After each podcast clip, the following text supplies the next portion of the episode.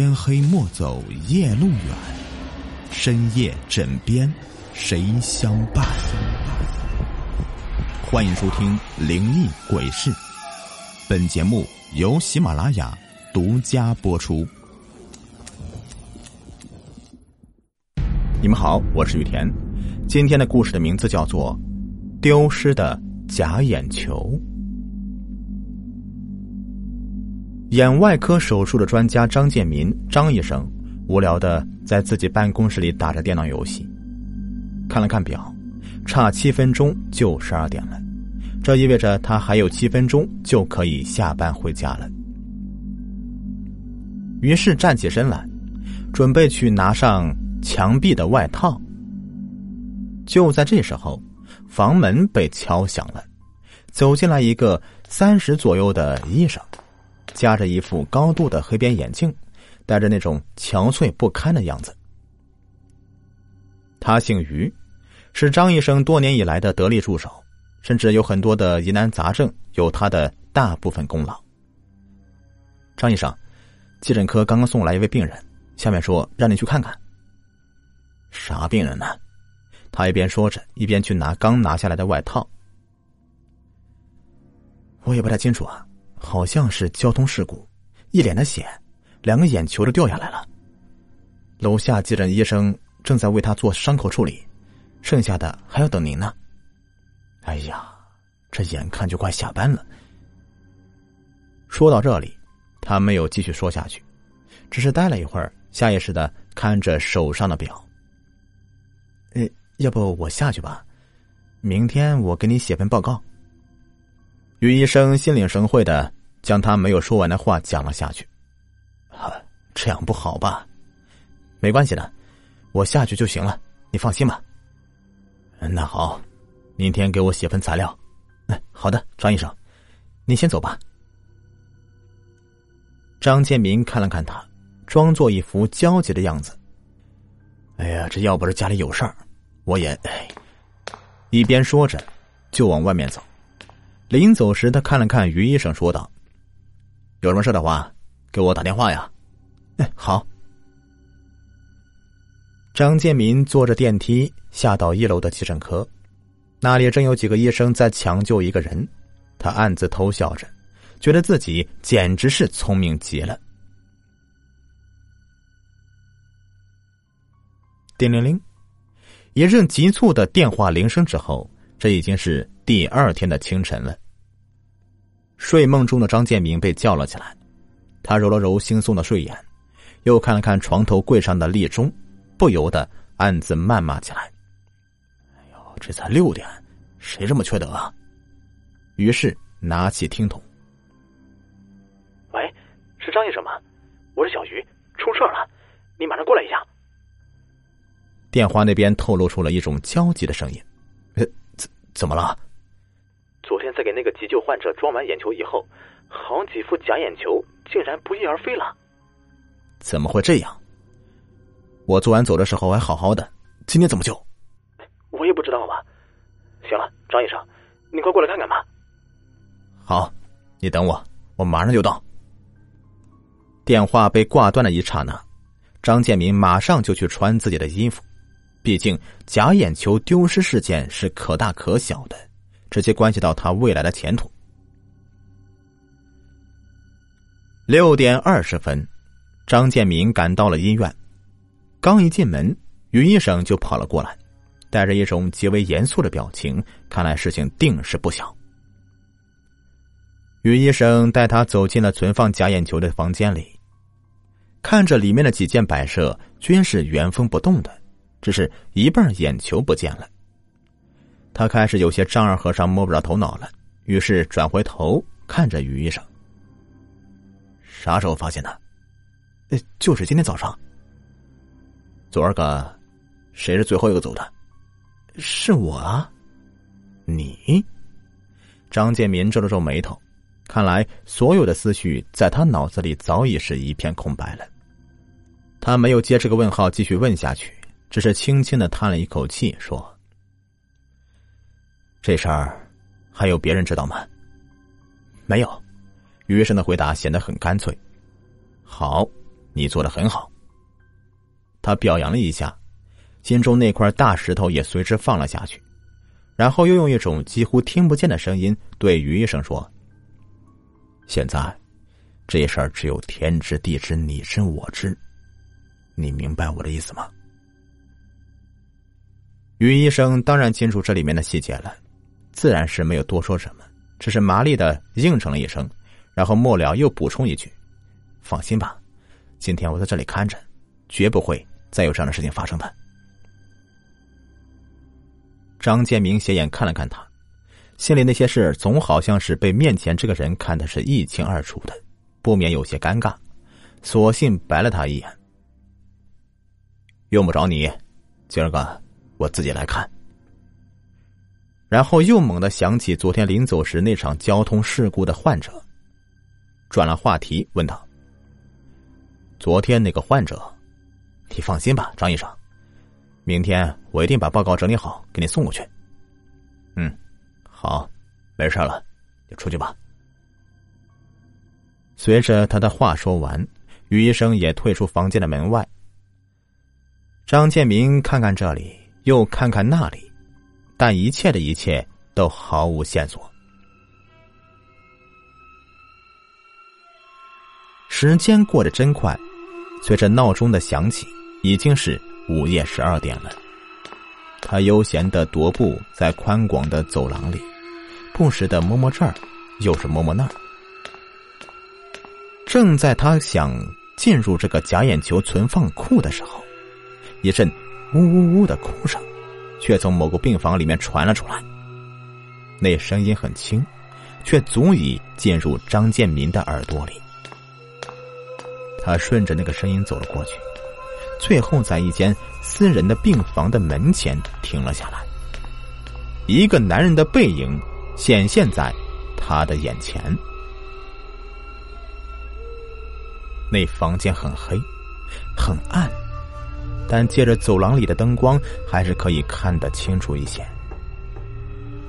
那个男人背对着身子蹲在那里，一边哭一边还在念叨什么，而在他的身边还放着一堆血淋淋的纱布。“同志，你没事吧？”张建明轻声地问道。啊！随着话音的落下，那男人突然转过身来，猛然间两只血淋淋的窟窿映在张建民的眼前。张建民吓了一跳，但对于这个见多识广的眼外科医生来说，这种突如其来的事情还是不至于把他给吓到。“同志，你怎么了？怎么把纱布给拿下来了？”那个男人好像根本就没有理会他的意思，只是一味的在念叨那句不断重复的话：“别拿走我的眼睛，别拿走我的眼睛，别拿走我的眼睛。”“同志，你跟我来值班室，我为你重新包扎一下，好吗？”“别拿走我的眼睛，别拿走我的眼睛，别拿走我的眼睛。”他并没有去理会张建民一句句的问话，还是像个冤魂一样不断的自言自语着。张建民皱了皱眉头，他决定去找护士，毕竟包扎的事情还是不在他的管辖范围之内的。于是他起身向值班室走去。一个护士正在值班室里悠闲地看着杂志，看见他走过来，立刻站起身来，将杂志藏在身后，微笑地问着：“什么事啊，张医生？”“你帮我去看看三一二病房的病人，他的纱布掉了。”“三一二，我帮您看看啊。”他麻利地拿出一个本子，仔细地翻看着。三一二，三一二，然后又抬起头，茫然地看着张建民。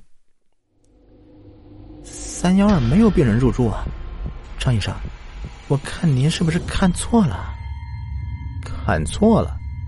我临走时特意看的，怎么能看错呢？”“啊，不过，不过本子上好像……什么好像？不信啊，你跟我来。”护士走出了值班台，随着张建民向三一二那边走过去。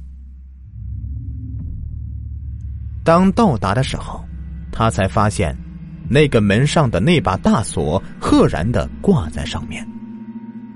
他感觉很尴尬，但感觉更多的却是淡淡的那种恐惧感。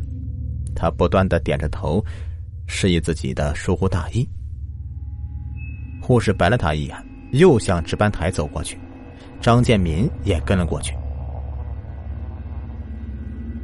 整整一个晚上，张建民都没敢走出值班室半步，困了也只是小睡一会儿，但也不敢睡得太死，耳朵还是不断地听着走廊里的声音。天终于放亮了，张建民就披上外套往家跑，刚一进屋便软弱无力地躺在床上，正想酣然入睡，那惹人心烦的电话铃声又响了起来。好半天他才拿起电话。喂，谁呀？是我啊，张医生，我是小鱼。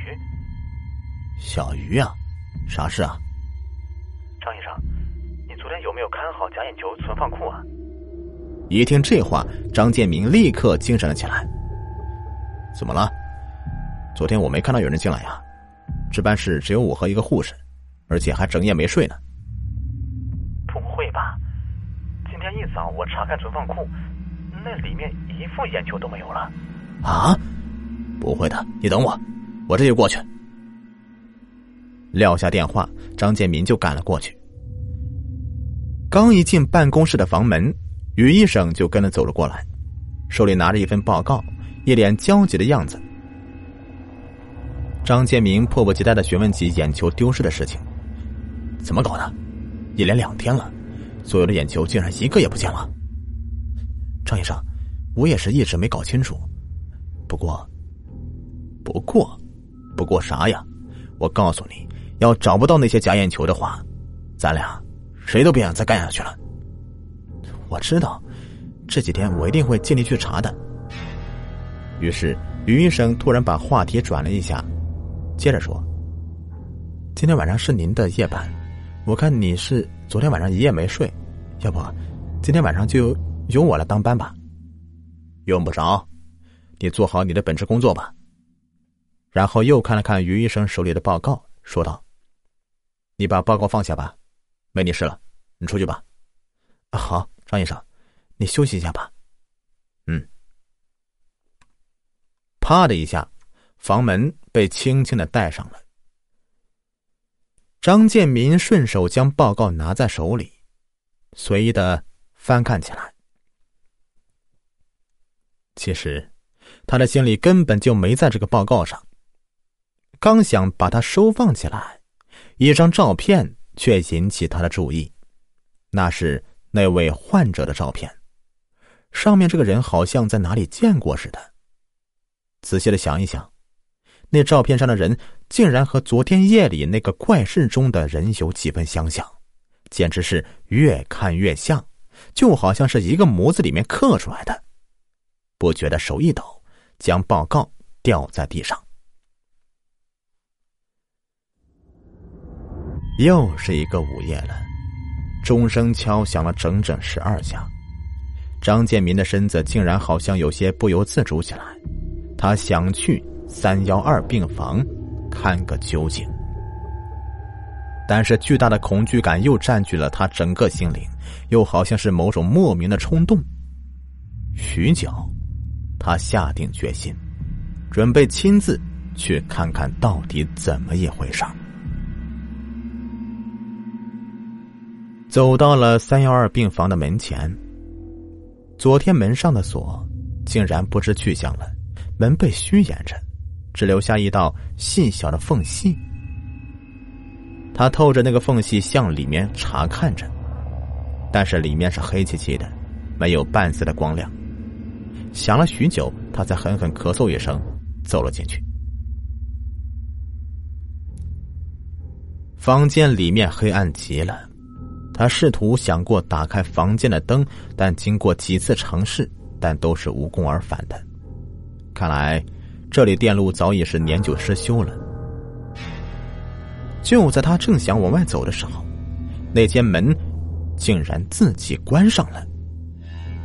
他努力地扳着门把手，但那个门好像是被人从外面给反锁住了。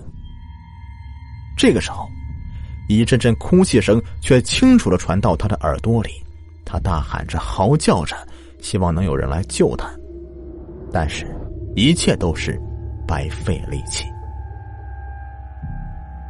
就在他瘫坐到地上不知所措的时候，一个较为熟悉的身影竟然出现在他的面前。那个东西正渐渐地接近着他，手里还拿着一捆血淋淋的纱布，而嘴里却是不住地重复着一句话：谁拿了我的眼睛？谁拿了我的眼睛？谁拿了我的眼睛？谁拿了我的眼睛？午夜过后，那房间里传过来的惨叫声从来都没有间断过，整个楼层里面空空如也。在他的声音过后，那死寂的宁静又遍布了整个走廊里。第二天，张建民的尸体被发现在三一二病房里，死亡的原因是推断为急性的心肌梗死。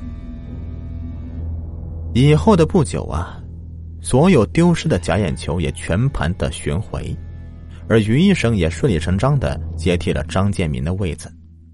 那是上级对他找回所有失窃假眼球的一种奖赏罢了。好了，本期故事已播完，感谢收听。喜欢的话别忘了订阅收藏，下期再见，拜拜。